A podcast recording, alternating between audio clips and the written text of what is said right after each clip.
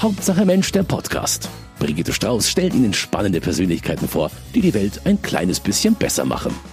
Ich bin heute zu Gast bei Deutschlands wohl bekanntester Theologieprofessorin. Und wie wird man berühmt in Deutschland? Indem Mann bzw. Frau auch mal was sagt, was aneckt. Sabine Demel hat das oft getan, zum Beispiel wenn es um Frauen in der Kirche ging oder um die Beteiligung der Kirche an der staatlichen schwangeren Konfliktberatung. Heute ist sie Vorsitzende von Donum Vitae in Bayern, dem Verein, der auch die umstrittenen Beratungsscheine ausstellt. Und man kann mit Fug und Recht behaupten, dass es den ein oder anderen Bischof gibt, der nicht in ihrem Fanclub ist. Wie sie sich diesen Ruf erworben hat und warum ihr das so wichtig ist, darüber reden wir heute hier bei Hauptsache Mensch. Ich bin zu Gast bei Sabine Demel in ihrem Büro an der Uni in Regensburg. Ich habe sie eben als Theologin, die aneckt, vorgestellt. Wie würden Sie denn derzeit Ihre, Ihr Standing innerhalb der Kirche bezeichnen? Haben Sie Angst um Ihren Job? Inzwischen nicht mehr. Den hatte ich mal ähm, und hatte auch dann Pläne entworfen, sozusagen, was ist die B-Variante meines zukünftigen beruflichen Lebens. Aber inzwischen bin ich ja 22 Jahre hier an der Universität Regensburg auf dem Lehrstuhl für Kirchenrecht äh, an der Theologischen Fakultät. Es fragen mich immer wieder Leute, ach, du bist ja immer noch da. Und ich sage, äh, ja, ich bin immer noch da. Und wenn ich ganz gut drauf bin, äh, sage ich, ja, es gab ja die hitzigen Zeiten und Auseinandersetzungen mit Bischof Gerhard Ludwig Müller, als der Bischof von Regensburg äh, war. Und es konnte ja mit uns Zweien hier im Bistum nicht lange gut gehen. Früher oder später musste einer gehen. Er ist gegangen, ich bin geblieben. Das ist die humorvolle Variante, wenn ich gut drauf bin. Aber ich muss schon auch zugeben, dass die Zeit, als Gerhard Ludwig Müller Bischof hier von Regensburg war, eine sehr anstrengende Zeit für mich war, die viel Kraft gekostet hat.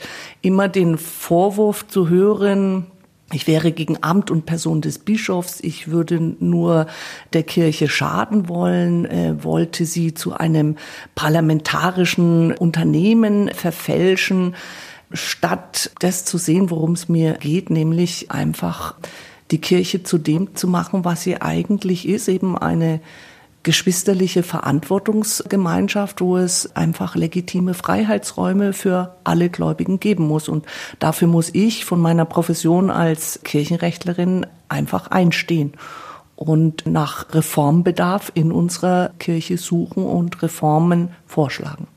Aber mussten Sie sich dann manchmal auch irgendwelche Sachen verkneifen oder ähm, haben Sie nie ein Blatt vor den Mund genommen? Also ich habe mir schon oft die Frage äh, gestellt, äh, was kann ich sagen und muss ich sagen, damit ich mir noch in den Spiegel schauen kann? Und was sollte ich nicht sagen, um nicht jetzt als Märtyrerin morgen zwar in aller Munde zu sein, aber übermorgen eben weg vom Fenster? Also diese berühmte Schere im Kopf, die dann auch zu der Schere im Magen wurde. Was, was muss es sein, damit ich noch glaubhaft äh, bin und glaubwürdig nach außen wie nach, äh, für mich nach innen? Können? Und wo muss ich auch gucken, dass ich nicht unnötig meine Kräfte investiere? Da gab es schon Jahre, die waren sehr anstrengend. Aber so in, inzwischen, ich habe ja vorhin schon gesagt, ich bin jetzt 22 Jahre an dem äh, Lehrstuhl. Inzwischen, äh, ja, freue ich mich und bin auch ein bisschen stolz, dass ich mir äh, so viel innere Freiheit erkämpft habe, wie ich jetzt habe. Was meinen Sie damit? Dass ich äh, eben zu diesen brenzlichen Zeiten den Mut gehabt habe, zu sagen, was ich für wichtig hielt und eben nicht zu schweigen. Einer dieser brenzlichen Punkte ist inzwischen ziemlich genau 20 Jahre her. Damals wurde Donum Vitae gegründet. Das ist der katholische Verein, der bei einer schwangeren Konfliktberatung die umstrittenen Beratungsscheine ausstellt. Sie sind Gründungsmitglied des Vereins und inzwischen auch Vorsitzende des Bayerischen Landesverbandes. Wie das alles zusammenhängt und wie das damals so war, das müssen wir vielleicht noch mal erklären, denn angefangen hat alles 1995 mit der Änderung des Paragraphen 218, in dem es eben um Schwangerschaftsabbruch geht. Diese Neuregelung von 1995, die man ja zusammenfassen kann als Beratungspflicht mit Strafverzicht die wäre, wäre ja nicht denkbar gewesen, wenn nicht auch die evangelischen Kirchen und die katholischen Kirchen schon in den Jahren vorher so viele Beratungsstellen, schwangeren Beratungsstellen aufgebaut hätten. Und ich war so stolz, die katholische Kirche ist mitten in der Gesellschaft präsent, ist nah an den Menschen in Not, am Puls der Zeit.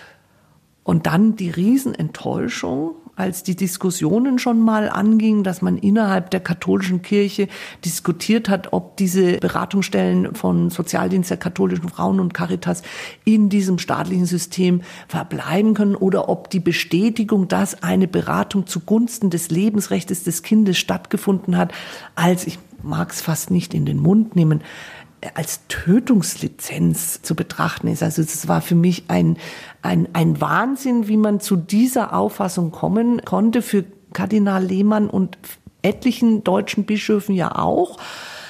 Ich war mitten in meinem kirchlichen Engagement, weil ich Kardinal Karl Lehmann in mehreren Gesprächen auch in seiner Position unterstützt habe und habe ihm auch immer wieder die theologischen und kirchenrechtlichen Argumente vermittelt und er war ja dafür offen und er wollte ja auch äh, bleiben. Aber die Diskussionen würden ja jahrelang geführt und dann äh, spielte eben eine Schlüsselrolle ein äh, Brief des damaligen Papstes 1998. Es war Papst Johannes Paul II der die Bischöfe eindringlich gebeten hat, in den ihnen zugeordneten Beratungsstellen keine Beratungsscheine mehr auszustellen. Und jetzt die Begründung ist entscheidend, weil diesen Beratungsscheinen eine Zweideutigkeit anhaftet. Eine Zweideutigkeit insofern, dass sie einerseits äh, eine Beratung zugunsten des ungeborenen Lebens bestätigen und andererseits aber zur Straffreiheit bei einer Abtreibungstat verhelfen können. Und diese Zweideutigkeit sei für die Institution Kirche nicht tragbar. Die Institution Kirche müsse eindeutig für das unbedingte Lebensrecht eintreten. Ich erinnere mich noch gut an die Zeit, da ging wirklich eine, ein Aufschrei der Empörung durchs Land, als dieser Brief kam. Wie war das für Sie damals? Wie haben Sie die Zeit empfunden? Ja, hoch emotional, hochspannend und auch spannungsgeladen mit vielen Anfeindungen äh, auch und Diskussionen, die eben mehr emotional als äh, sachlich geführt äh, worden.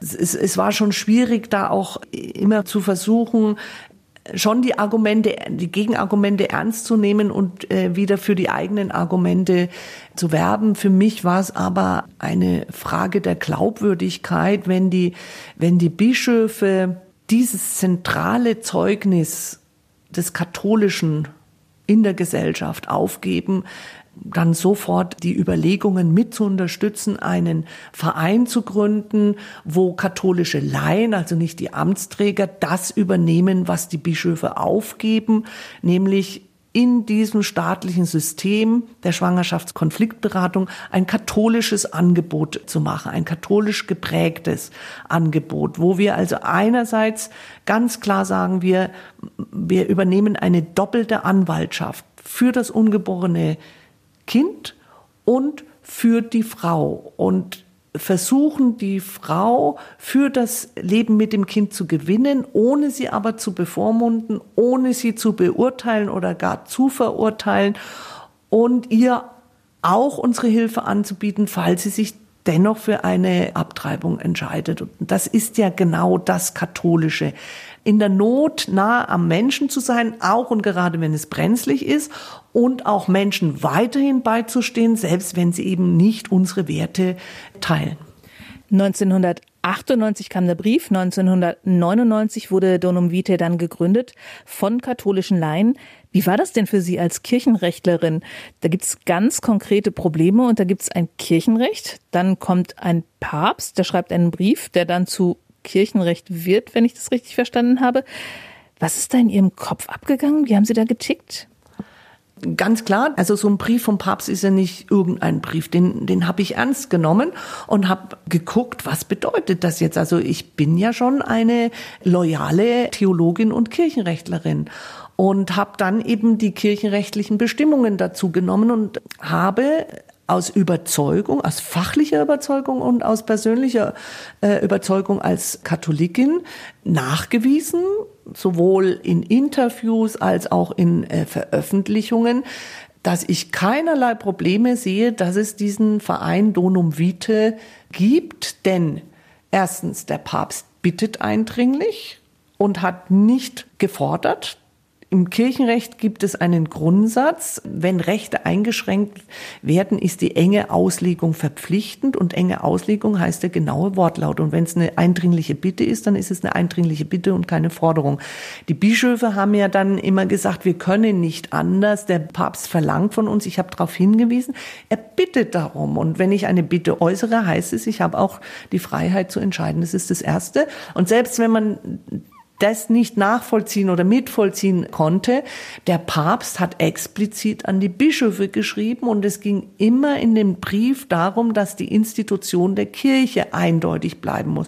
Und es steht in dem ganzen Brief und auch in allen folgenden Briefen steht nirgends ein Wort darüber, dass mit dem Ausstellen des Beratungsscheins irgendeine Lehre verletzt werden würde oder eine Rechtsnorm verletzt werden würde. Und deswegen habe ich gesagt, also wenn die Bischöfe das aufgeben, können wir Laien das übernehmen. Denn es gibt ja Regelungen, die gelten nur für Bischöfe, beispielsweise Zölibat und nicht für Laien. Und umgekehrt gibt es Regelungen, die gelten nur für Laien, aber nicht für Bischöfe, beispielsweise all das, was es zur Ehegesetzgebung gibt. Und dann gibt es natürlich auch einen Bereich von äh, Vorgaben, die gelten für beide.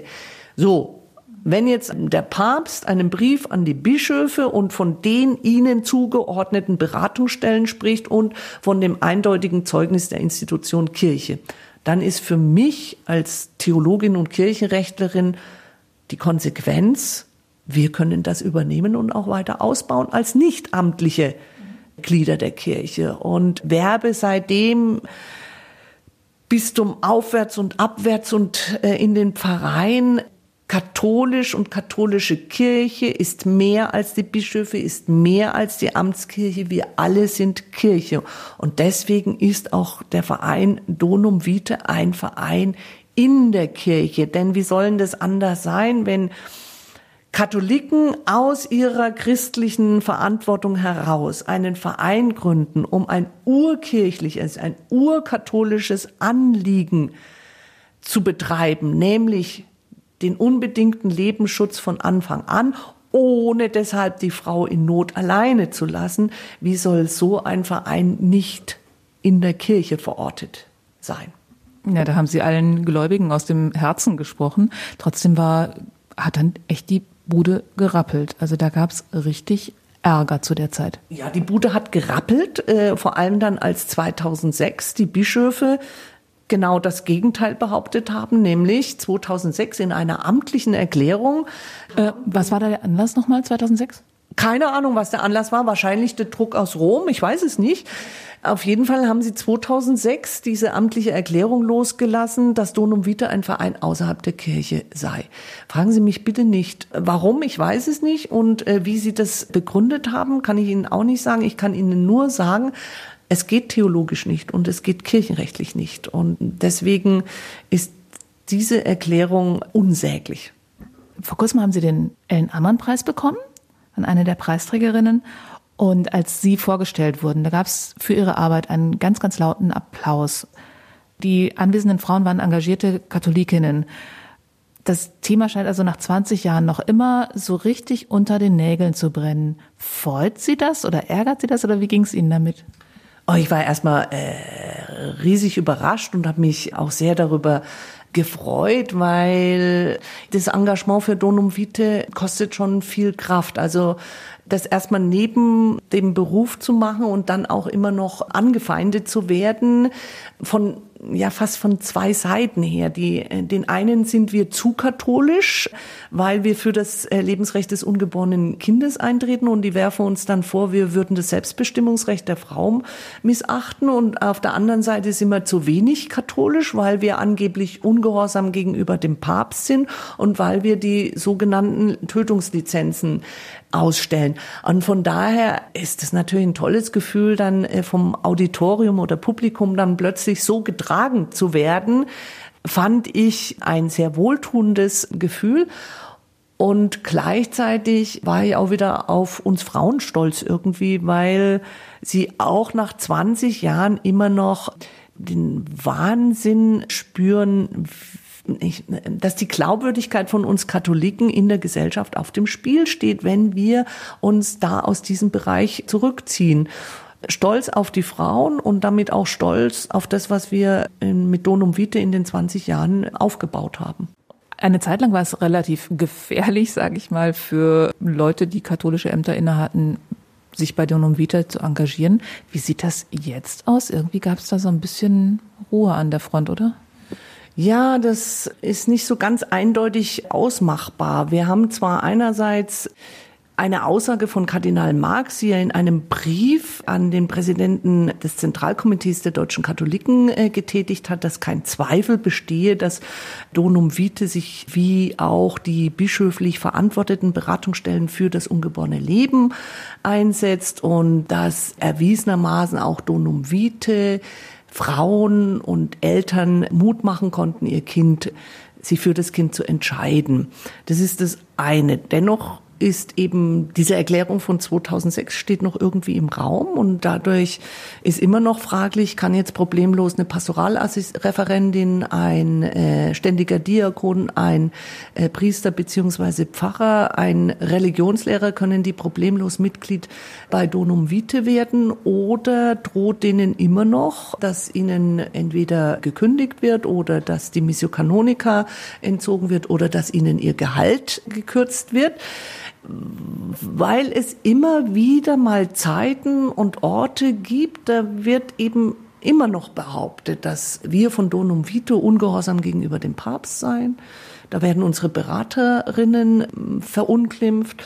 Da wird eben unseren Mitgliedern, die im kirchlichen Dienst äh, sind, mit Kündigung gedroht oder die Ehrenämter innehaben, äh, angedroht, die zu entziehen. Und hier und da können auch bestimmte Veranstaltungen von Donum Vitae nicht in kirchlichen Räumen stattfinden.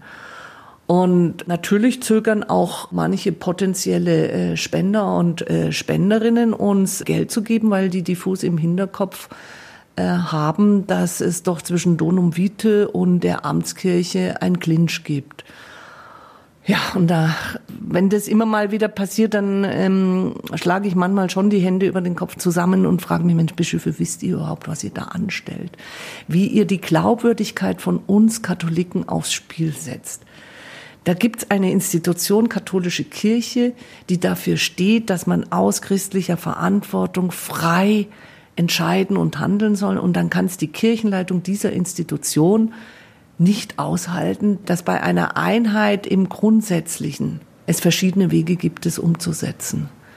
Wie unglaubwürdig machen wir uns da? Und Manchmal äh, male ich mir natürlich auch aus, wie es sein könnte, wenn äh, Donum Vitae wirklich in aller Ruhe seine Arbeit äh, tun könnte, nicht ständig jedes Jahr eine Million Euro Spenden auftreiben müsste, um sich zu finanzieren, weil die Bischöfe ihre ablehnende Haltung aufgegeben haben, weil sie uns an den kirchlichen Geldtöpfen beteiligen, vor allen Dingen an den Kirchensteuermitteln, aber ohne dass sie unsere Beratungsstellen in ihre Verantwortung übernehmen. Denn das ist nicht unser Ziel. Wir bleiben ein selbstständiger Verein und eine selbstständige Trägerschaft in der Kirche und von der Kirche unterstützt wäre unser Traum. Jetzt äh, fällt die Überleitung von Donum Vita zur Gottesmutter Maria irgendwie nicht ganz so einfach. Aber sie war ja irgendwie auch ungewollt schwanger geworden. Und die einzig wahre Frau in der Kirche scheint für die Amtskirche ja nach wie vor Maria zu sein. Sind Sie persönlich eine Marienverehrerin?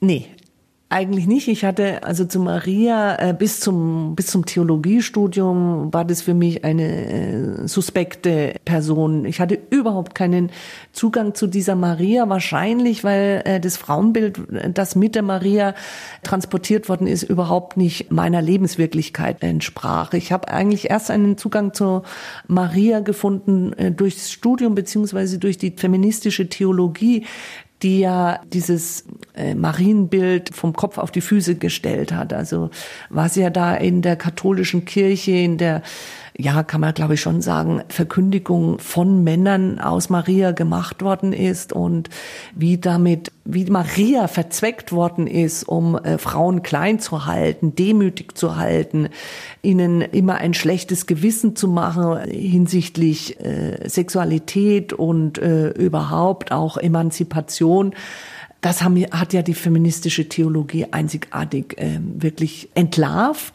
Also Sie meinen im Prinzip, die Männer haben dafür gesorgt, dass Maria als die unterwürfige, demütige, demütige die Befehle ausführt, nicht Befehle, ja. was sagt man, ihren Auftrag ausfüllt. Und eigentlich sagt die feministische Forschung, die war ganz anders. Die feministische Forschung sagt was ganz anderes. Also wenn man auch nochmal als Theologin muss man sich ja dann auch mit dem äh, Dogma von der Jungfräulichkeit Mariens, der immerwährenden Jungfräulichkeit Mariens auseinandersetzen, vor der Geburt, während der Geburt und nach der Geburt. Und da staunt man natürlich schon. Und äh, wenn man dann von der feministischen Theologie äh, hört, ey, Jungfräulichkeit ist kein biologischer Zustand, sondern ein sozialer Zustand, nämlich die Jungfrau Maria, die kurze Phase, wo sie aus dem männlichen Obhut ihres Vaters draußen ist und noch nicht in die männliche Obhut ihres künftigen Ehemannes ist, da ist sie Jungfrau. Eine junge Frau, unabhängig, selbstständig, selbstdenkend, keinem verpflichtet. In dieser kurzen Phase passiert also das, was in den Evangelien steht oder wird das erzählt. Und dann ist eben die Maria eben alles andere als eine passive Frau, die zu allem Ja und Amen sagt und mit sich geschehen lässt, sondern die sich bewusst, das ist eine Frau, die sich entscheidet, bewusst dieses Lebensrisiko auf sich zu nehmen, damals ohne Mann schwanger zu sein, was ja vollkommen undenkbar war. Eine, damals galt eine Frau als Frau überhaupt nicht. Sie war immer nur die Frau von dem Vater oder von dem Mann oder von den Bruder. Das, eine Frau an sich gab es nicht. Und das ist ja jetzt eine ganz andere Maria. Das ist eine junge, äh, selbstständige, selbstbewusste Frau, die das lebt, wovon sie überzeugt ist und dafür auch den Mut hat, einiges zu riskieren. Und mit dieser Maria kann ich, ich persönlich wieder viel anfangen. Sie passt dann auch zu meiner Sozialisation eben, was ich von meiner Kindheit her durchgetragen habe, äh, wovon ich überzeugt bin, versuche ich zu leben. Die ist dann auch auf Augenhöhe.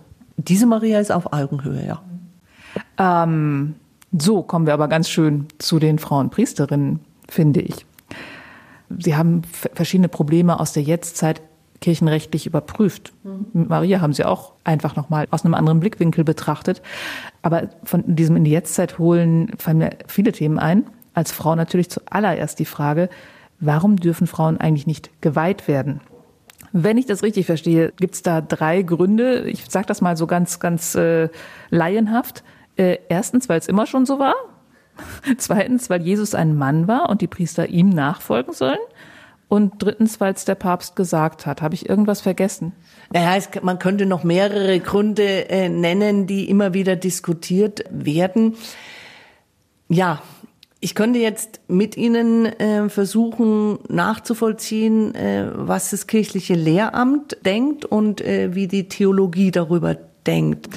Das wird vielleicht ein bisschen lang. Den Rahmen sprengen. Den Rahmen sprengen. Deswegen vielleicht so viel. Also ähm, die Theologie hat eigentlich schon in den 1960er Ende der 1960er Jahren aufgewiesen, dass keines der äh, lehramtlichen Argumente theologisch tragfähig ist und im Gegenzug eigentlich Argumente entwickelt, die dafür sprechen, dass selbstverständlich auch Frauen Priesterinnen werden können. Ich versuche es mal auf meine Weise oder meine Position darzustellen, weshalb ich Probleme habe mit der Nichtzulassung von Frauen zur Priesterweihe. Ich gehe jetzt mal nicht auf die formale Begründung ein, dass angeblich Papst Johannes Paul II. 1994 eine unabänderliche Lehrentscheidung getroffen hat. Aus formalen Gründen, rechtsformalen Gründen hat er das nicht getan, denn er hat die Kriterien, die dafür einzuhalten sind, nicht eingehalten. Und dann gibt es einen Grundsatz, wenn eine Lehre nicht offenkundig als unfehlbar zu erkennen ist, dann gilt sie nicht als unfehlbar. Insofern ist die Argumentation, die Tür ist zu, die Papst Franziskus immer mal wieder zitiert und der sich etliche Bischöfe gerne anschließen, um damit die Diskussion zu beenden, äh, mehr als fragwürdig. Daneben sind aber die inhaltlichen Gründe und ich, ich versuche es mal nicht, die mühsamen Argumente des Lehramtes zu entkräften, könnte ich jetzt auch, aber das würde den Rahmen sprengen, sondern nochmal einen anderen Gedanken ins Spiel zu bringen. Und zwar, es waren Frauen, die nach den Evangelien Jesus bis unter das Kreuz gefolgt waren, während nach Aussagen der Evangelien die Jünger, also die eigentlichen Nachfolger, sich im Sicherheitsabstand aufgehalten haben. Und es waren Frauen, die als erstes die Osterbotschaft erhalten haben. Also als erstes ist ihnen die Botschaft verkündet worden, Christus ist auferstanden. In der Eucharistie feiern wir genau Sterben und Auferstehen Jesu Christi. Also das, wo gerade Frauen und nicht Männer eine entscheidende Rolle gespielt haben, dann kann es doch kein Recht geben, keine Begründung geben, warum man diesen Frauen den Dienst am Altar verwehrt, warum man diesen Frauen den Zugang zu dem Sakrament verweigert, das einen Menschen in den besonderen Dienst für Gott stellt und ihn ermächtigt, in dieser zentralen Feier unseres Glaubens von Tod und Auferstehung Jesu Christi in der Eucharistiefeier, dieser Feier vorzustehen und die Gläubigen in dieser Feier zu einen und zu leiten. Hätten Sie persönlich Priesterin werden wollen? Also ich habe nie drüber nachgedacht. Die Frage ist mir immer mal wieder gestellt worden, manchmal aus seriösen Gründen und manchmal aus unseriösen Gründen. Nämlich, wenn ich jetzt Ja sagen würde, dann äh, kann man ja damit ja ja aus einer persönlichen Betroffenheit äh, verschiebt sie die Argumente oder sowas. Aber ich habe mir die Frage ehrlich gesagt nie gestellt. Ich weiß es nicht, vielleicht wäre es dann doch geworden. Aber grundsätzlich zusammenfassend, es gibt keinen Grund, der dagegen spricht. Sie können alle Gründe argumentativ widerlegen. Glauben Sie, dass da noch irgendwas passieren wird in unserer beider Lebenszeit? Ich hoffe. ja, okay, die stirbt zuletzt. Ich hoffe und die, ja, ich hoffe ist ja auch eben die edelste der theologischen Tugenden. Und ich könnte mir schon vorstellen, dass äh, es jetzt nicht mehr lange äh, so weitergeht. Wir haben ja jetzt immerhin schon mal die Situation, dass selbst Bischöfe sich das vorstellen können. Vor, hm, ich weiß jetzt nicht, ich will nicht zu lang vorgreifen, aber vor, vor sechs, fünf, sechs Jahren äh, hätte noch kein Bischof sich äh, öffentlich hingestellt und hätte gesagt, auch er ist für die Zulassung von Frauen zur Priesterweihe. Also da tut sich was und natürlich auch die Krise, in der die katholische Kirche allenthalben ist. Vielleicht passiert dann eben auch so etwas wie damals beim Mauerfall. Den haben wir uns ja auch alle nicht vorstellen können. Dass es so plötzlich kommt, ja, das wäre, wenn ich richtig informiert bin, genau. gilt das ab sofort. Ja. Wir haben jetzt schon eine ganze Weile über die Probleme gesprochen, mit denen Sie zu kämpfen haben.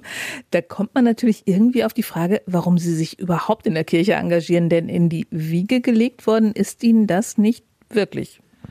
Ja und nein. Also ich komme ja aus einem katholischen Elternhaus. Meine Eltern waren beide katholisch. Und wir waren aber in einer äh, evangelischen Diaspora, also in einem evangelischen Umfeld, näher in, in Coburg. Und da war es so, dass man sonntags zur Kirche ging und ansonsten nicht groß den katholischen Glauben demonstriert hat.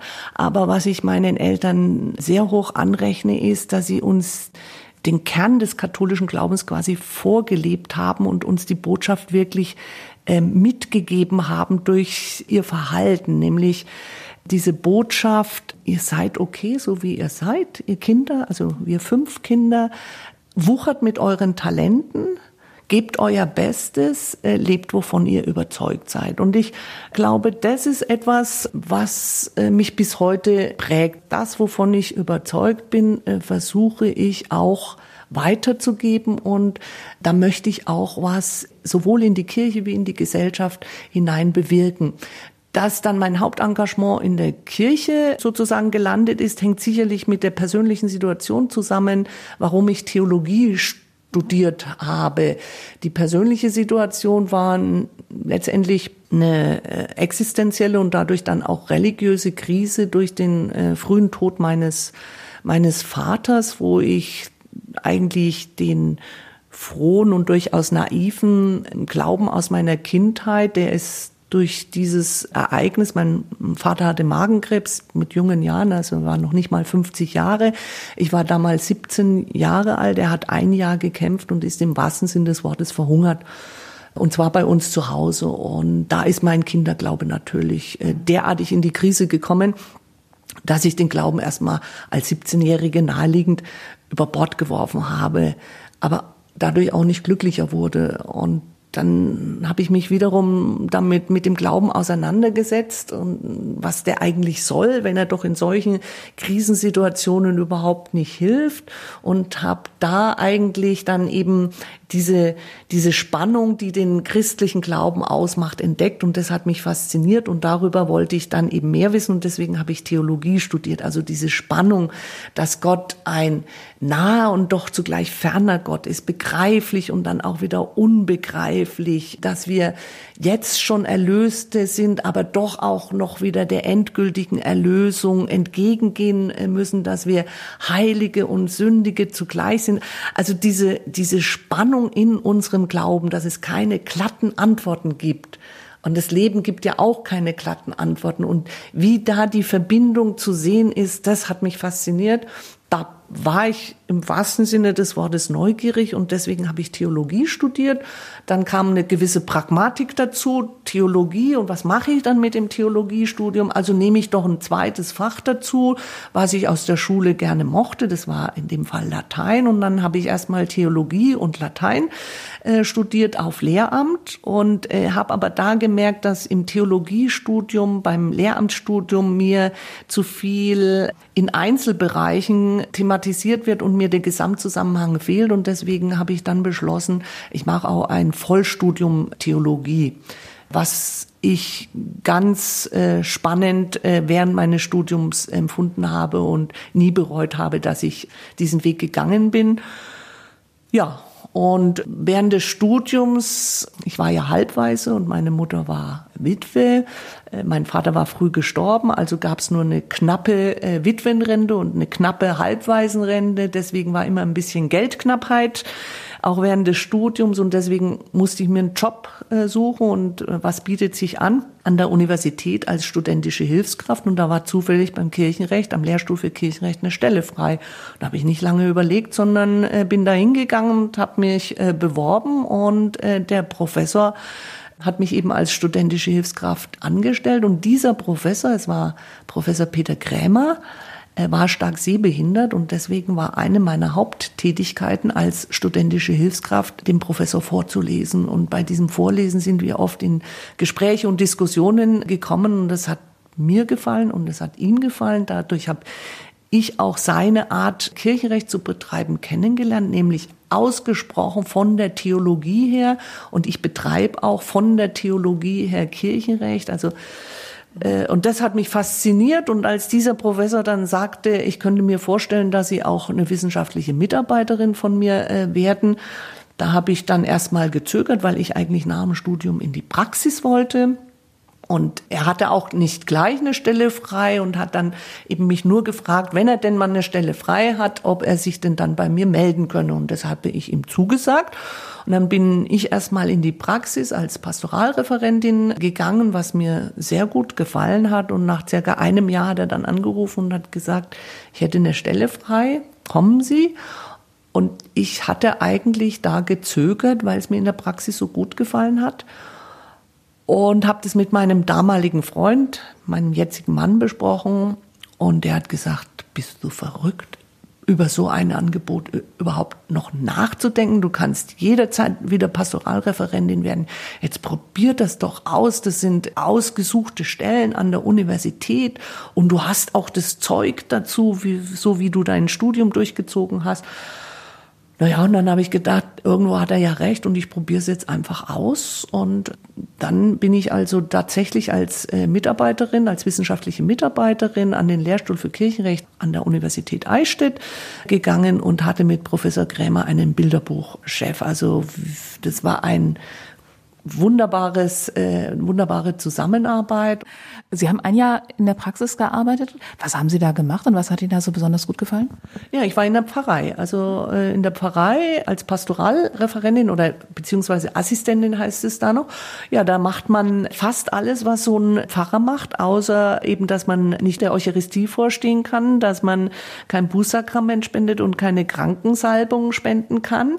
Man macht Taufgespräche, man macht Kinderarbeit, äh, man äh, begleitet die Wortgottesdienst-Vorbereitungsgruppe, man macht Krankenhausbesuche, Altenseelsorge, Jugendseelsorge, also das ganze Panorama der Seelsorge. Und das hat mir einfach unwahrscheinlich gut gefallen, zumal ich in einer Pfarrei war. Das war im, ich bin ja, komme ja gebürtig aus Coburg, also Erzbistum Bamberg, und ich war in der Nähe von Kronach eingesetzt in der Gemeinde Wallenfels. Und diese Wallenfelser Gemeinde hatte eine Kirche und drei Filialen. Und der dortige Pfarrer war überzeugt von dem Beruf der Pastoralreferentin und hat gesagt, wir machen jetzt folgendes Modell. Wir haben also jeden Sonntag vier Kirchen, vier Gottesdienste. Wir machen das so, zwei, zwei. Sie übernehmen zwei Kirchen und feiern dort Wortgottesdienst mit Kommunionspendung und ich mache eben in den anderen zweien äh, die Eucharistiefeier und am, am nächsten Sonntag rotieren wir, dann kriegt jeder mal einen Wortgottesdienst mit Kommunionfeier und jeder mal äh, die Eucharistiefeier. Und das kam in den Gemeinden unwahrscheinlich gut an. Später ist ja das genau das verboten worden, dass äh, wenn Laien Wortgottesdienste gestalten, denen vorstehen, dann darf es keine Kommunionspendung geben. Da wollte ich gerade nachfragen. Äh, das ist dann, wenn quasi gewandelte Hostien äh, auf Vorrat schon mal da genau. sind, oder? Die äh, gewandelten Hostien aus dem Tabernakel werden eben dann bei einem Wortgottesdienst zum Altar gebracht und ausgeteilt. Und die Rückmeldung damals von den Gläubigen von Wallenfels war, boah, das ist richtig gut, da ist ja ein richtig schöner roter Faden durch den Wortgottesdienst. Wir finden das klasse, dass es nicht nur Eucharistiefeiern gibt, sondern eben auch diese Wortgottesfeiern mit Kommunionspendung. Das heißt, Sie hatten da aber auch einen Pfarrer, der mit Ihnen auf einer Linie war, sozusagen. Sie mussten jetzt nicht sich irgendwie durchsetzen gehen gegen ein geweihtes Haupt, das äh, Sie nur so als Hilfskraft äh, angesehen hat. Mehr oder weniger ja, also in der Theorie ja, in der Praxis hat es ihnen dann doch auch ein bisschen Probleme bereitet, wenn dann eben die Pfarreimitglieder gesagt haben, oh, die Predigt von der Demel war aber auch nicht schlecht am Sonntag. Ähm, aber es gab natürlich auch welche, die gesagt haben, oh, die, die Predigt von der Demel, ob die noch katholisch war, das müssen Sie mal überprüfen.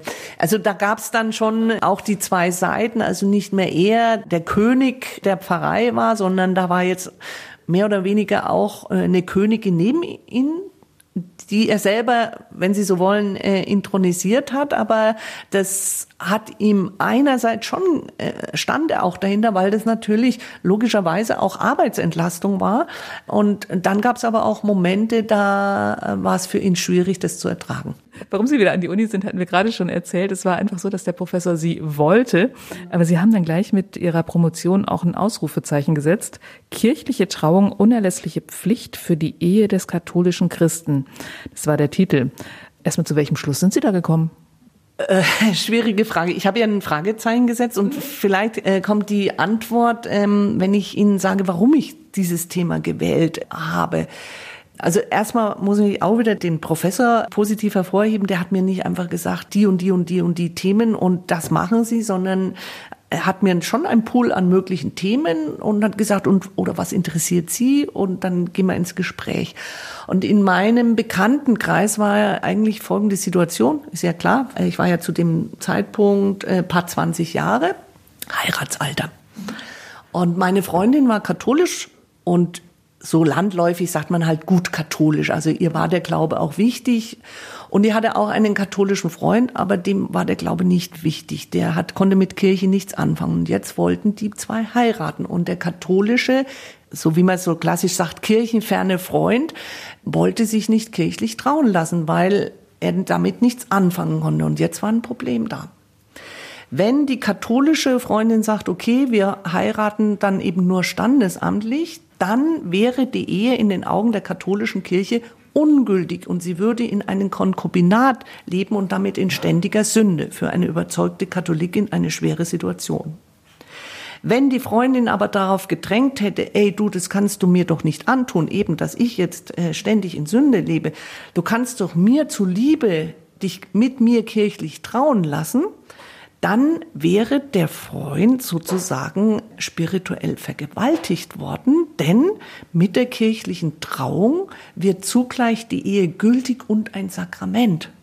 Wenn jetzt aber der katholische Freund gar nicht an das Sakrament glaubt, macht es ja wenig Sinn, dass diese Ehe als Sakrament gilt. Und das war der Ausgangspunkt, weshalb ich gesagt habe, ich will wissen, wie kommt die katholische Kirche dazu, nur diese Alternative anzubieten. Entweder kirchlich gültig und sakramental oder nicht sakramental, dann aber auch kirchlich ungültig für eine Ehe von zwei Katholiken. Und dann bin ich dabei auf wildeste Rechtskonstruktionen gestoßen und habe dann eben ein Modell entwickelt, um diese Alternative aufzubrechen, dass das genau möglich sein sollte, idealerweise für so eine Paarkonstellation, dass man sagt, okay, eine standesamtliche Trauung und dann beispielsweise eine Segensfeier, wo dann eben sowohl der katholische Freund sich mit anfreunden kann, als auch eben die katholische Freundin. Und vor allen Dingen, dass die standesamtliche Trauung, wenn sie bestimmte Kriterien erfüllt, auch von der Kirche, von der katholischen Kirche als kirchlich gültige Ehe anerkannt werden könnte. Das war die Idee und das Konzept meiner Doktorarbeit. Und deswegen eben das Fragezeichen unerlässliche Pflicht für die Ehe des katholischen Christen. Am Ende der Arbeit hätte man dann eben das äh, Fragezeichen durch einen Punkt und keine unerlässliche Pflicht als Reformvorschlag von meiner Seite setzen können. Also das war schon so die Herangehensweise, dass sie ein Problem aus der Jetztzeit oder auch einen Trend, also es gab halt einen Haufen Leute, die nicht mehr unbedingt kirchlich heiraten wollten, dass sie das kirchenrechtlich überprüfen. Mhm. Also es ist, glaube ich, schon so eine Eigenart von mir, dass ich gucke, was ist äh, in der Praxis los, wo sind Diskrepanzen, wo sind Widersprüche, auch zum Evangelium oder zu der theologischen Idee? Und dann sage, wie kam es dazu? Äh, und da ist ja Kirchenrecht, wenn das so von der Theologie her betrieben wird, finde ich Kirchenrecht eine faszinierende Disziplin, weil mit dem Kirchenrecht können Sie nicht in die idealen Höhen abschweifen, wie beispielsweise in der Dogmatik, sondern müssen immer die Nagelprobe im konkreten Leben machen. Und ähm, jemand hat mal zu mir gesagt, also es fasziniert ihn, dass ich immer quasi in die dunklen Seiten der Kirche gucke und da versuche, Licht reinzubringen. Dunkle Seiten, weil sie halt gerade in der Diskussion sind weil sie in der Diskussion sind oder eben für Menschen Schwierigkeiten äh, bedeuten und wo ich sage, das, das kann es nicht sein und ich versuche mal mit Reformideen da mehr Licht reinzubringen. Gab es damals schon eine Reaktion auf diese Doktorarbeit? Ja, also erstmal war schon bei der Annahme der Doktorarbeit, der Zweitgutachter war ein Dogmatiker und der hatte größte Mühe mit der Doktorarbeit und äh, wollte mir da schon eine Häresie reininterpretieren, bis er dann, also ich habe dann das Exemplar gesehen, das er korrigiert hatte, der hatte mit Bleistift, zu seinem Glück mit Bleistift korrigiert, bis er verstanden hat, all die kritischen Punkte waren nicht meine Ideen, sondern waren die Konsequenz aus einer widersprüchlichen Theologie und rechtlichen Konkretisierung. Hm, als er das verstanden hat, musste er seine ganzen Fragezeichen und bösen Bemerkungen wegradieren und äh, konnte dann sehen, dass, äh, dass es also ob jetzt mein Konzept von einer gestuften Sakramentalität der Ehe das letzte Wort ist, behaupte ich ja gar nicht. Aber zumindest ist es überzeugender und theologisch schlüssiger, als was wir bis heute immer noch haben. Eben diese Alternative, entweder alles oder gar nichts. Wie ging es Ihnen denn damit? Dass das, also das war schon auch von Ihnen provokativ gedacht oder ähm, war, war das für Sie überraschend, dass da so sehr starke Rückfragen kamen? Jein. Also mein Doktorvater hat schon äh, mir gesagt, also meine äh, Doktorarbeit hat quasi drei Teile, wo die Basis gelegt wird und dann kommt der vierte Teil Reformvorschläge. Und mein Doktorvater hat gesagt, du könntest auch, oder Sie könnten auch nach dem dritten Teil schließen. Dann ist es eine schöne runde Arbeit und Sie werden keine Schwierigkeiten kriegen. Aber mit dem vierten Teil befürchte ich, dass Sie Schwierigkeiten kriegen werden. Es ist überzeugend für mich. Also selbst mein Doktorvater hat damals gesagt, Ich kann nichts gegen ihre Argumentation sagen, aber ich selber tue mich schwer, das anzunehmen. Das fand ich sehr sympathisch von ihm. Und er hat mir es prophezeit. Gut, in so einem jugendlichen Alter denkt man noch, wenn es doch argumentativ stimmig ist, darf es doch keine Probleme geben. Es gab dann äh, ja noch nicht die großen Probleme. Vielleicht das erste Problem war ähm, bei so einer Doktorarbeit, die muss ja dann veröffentlicht werden und die Verlage verlangen ja nicht wenig für diese Drucklegung. Also fragt man ja bei seinem Heimatbistum nach einem Druckkostenzuschuss an und dann bekam ich die offizielle Auskunft: Nein, ähm, so eine Arbeit wird nicht bezuschusst, weil sie nicht die Bistumsgeschichte irgendwie berücksichtigt.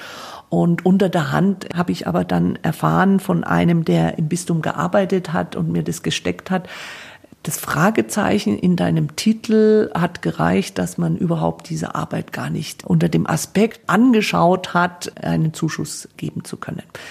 Das war so ein erster kleiner Hinweis. Dann gab es natürlich einige Rezensionen, die darin ein Problem sahen, aber es hat mich noch nicht weiter berührt und mein Professor auch nicht und der hat mir ja dann angeboten, bei ihm weiter zu bleiben und die Habilitation in Angriff zu nehmen. Mir war aber das einerseits schon irgendwie faszinierend, also die Theologie hat mich schon gepackt.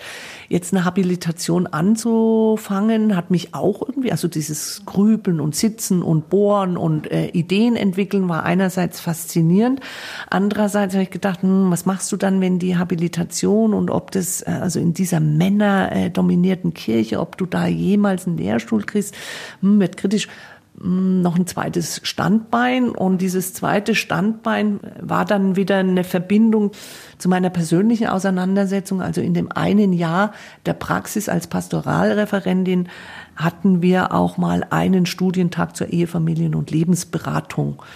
Und die hat mich so fasziniert, äh, dass ich gesagt habe, ich mache eine nebenberufliche Ausbildung als Ehefamilien- und Lebensberaterin, um mir mehr, also zweites Standbein und gleichzeitig für mich persönlich mehr Kompetenz in der Gesprächsführung, vor allem in Krisensituationen zu erwerben. Und im Hinterkopf war natürlich, das, was mich eigentlich viele Jahre noch nach dem Tod meines Vaters belastet hat, dass ich ihn in der, in der Endphase seines Lebens aus dem Weg gegangen bin. Ich habe das nicht ertragen, dieses Dahinsiechen und bin den Begegnungen und Gesprächen zu Hause aus dem Weg gegangen. Das äh, macht mich manchmal heute noch äh, sehr traurig.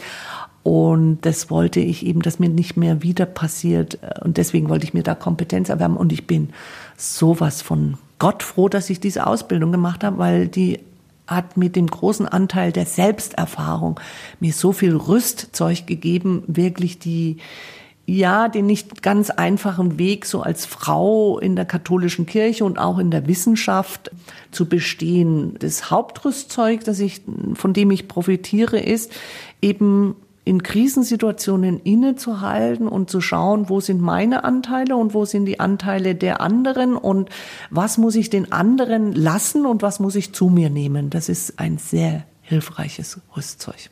Sie haben dann auch in diesem Bereich gearbeitet?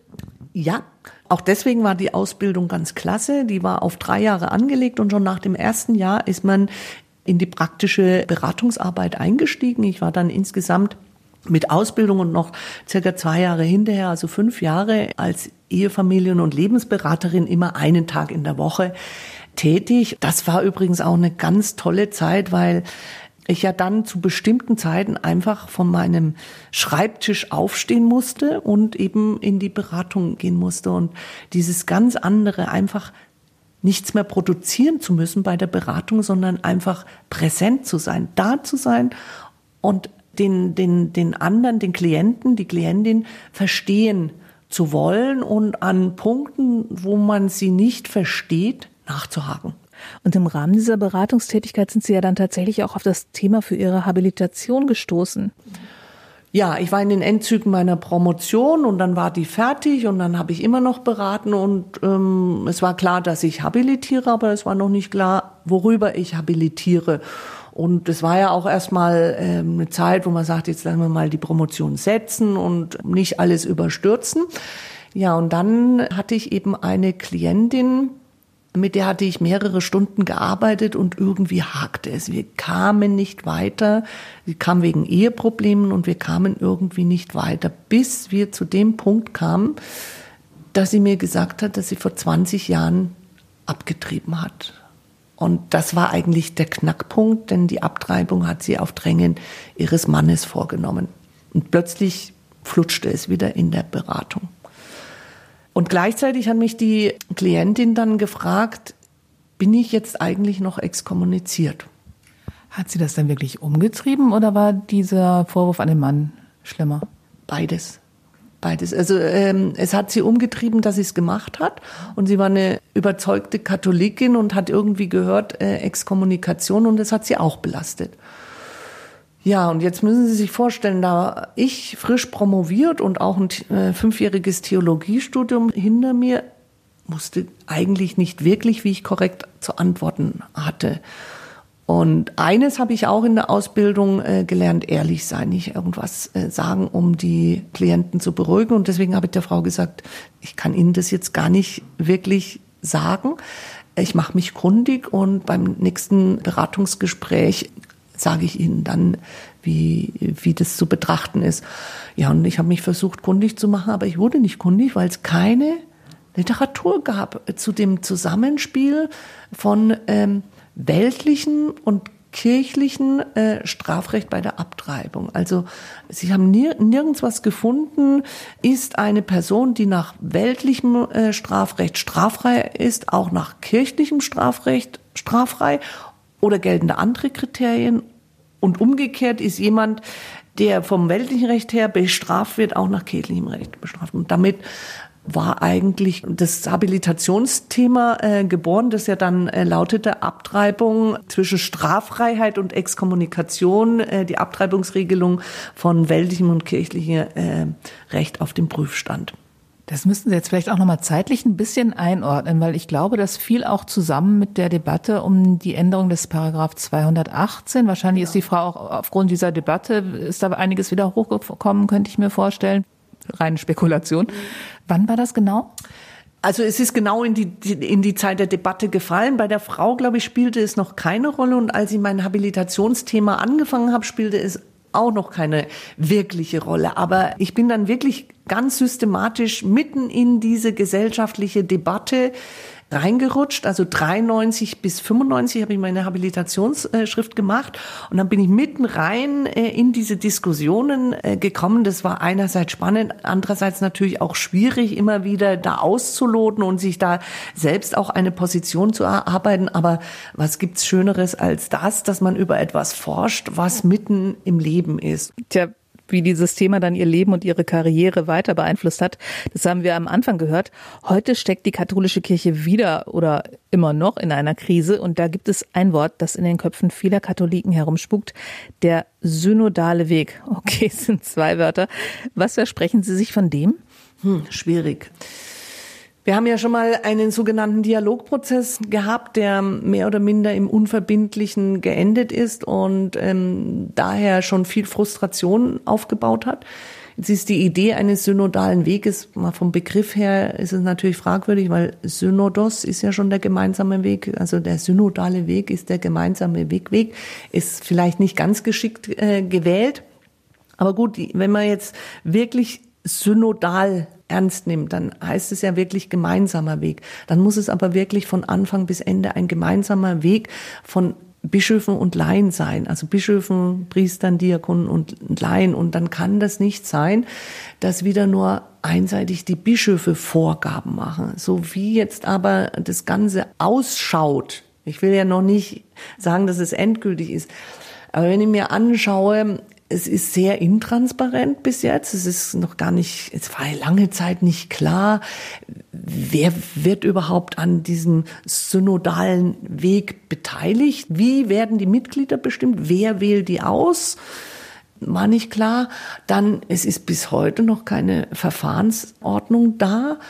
Und wenn die Verfahrensordnung nicht im gemeinsamen Tun erarbeitet wird, also von Bischöfen und Laien zusammen, dann haben wir wieder so etwas wie einen lähmenden Selbstwiderspruch. Also wir sprechen von Gemeinsamkeit und dann wird es doch wieder durch einseitige Vorgaben bestimmt. Haben Sie das Gefühl, dass da wirklich was bewegt werden soll oder ist es so nach dem Motto, wenn ich nicht mehr weiter weiß, gründe ich einen Arbeitskreis? Die Befürchtung ist, ist da, dass nicht wirklich was bewegt werden könnte, denn ähm, es stellt sich ja schon die Frage, warum man das jetzt nicht versucht hat, auf breitere Schultern zu stellen, wie damals vor der äh, Würzburger Synode eine Umfrage im Bereich der Deutschen Bischofskonferenz zu starten, was denn die Gläubigen denken. Ich glaube, dann wäre da eine, eine Basis äh, geschaffen und dass man, wenn man dann klar sagen würde, Gibt es Beschlüsse? Gibt es keine Beschlüsse? Welche Kategorien von Beschlüssen gibt es? Also wir haben da ja bei der Würzburger Synode, äh, hätte man so schön Anleihe nehmen können, weil wir da viele gute strukturelle Elemente haben, die man übernehmen hätte können oder man kann sie ja immer noch übernehmen, äh, damit nicht das passiert, was jetzt eben im letzten Prozess passiert ist, dass alle Themen oder viele Themen irgendwie und irgendwann angesprochen werden und keines richtig vertieft wird und zu keinem direkte Beschlüsse gefasst werden, die dann auch Umsetzungsschritte beinhalten. Was glauben Sie, wird irgendwas dabei rauskommen? Ich befürchte äh, wenig, weil ja die Bischöfe auch nicht einig sind und einige ja schon äh, den Boykott ähm, dieses äh, synodalen Weges angekündigt haben. Ich hoffe aber, dass ich Lügen gestraft werde. Und wie schaffen Sie es trotzdem weiterhin daran zu glauben, also weiterhin für die Kirche arbeiten zu wollen und das äh, zu verbessern zu wollen, obwohl Sie eigentlich da auch recht wenig Hoffnung zu haben scheinen?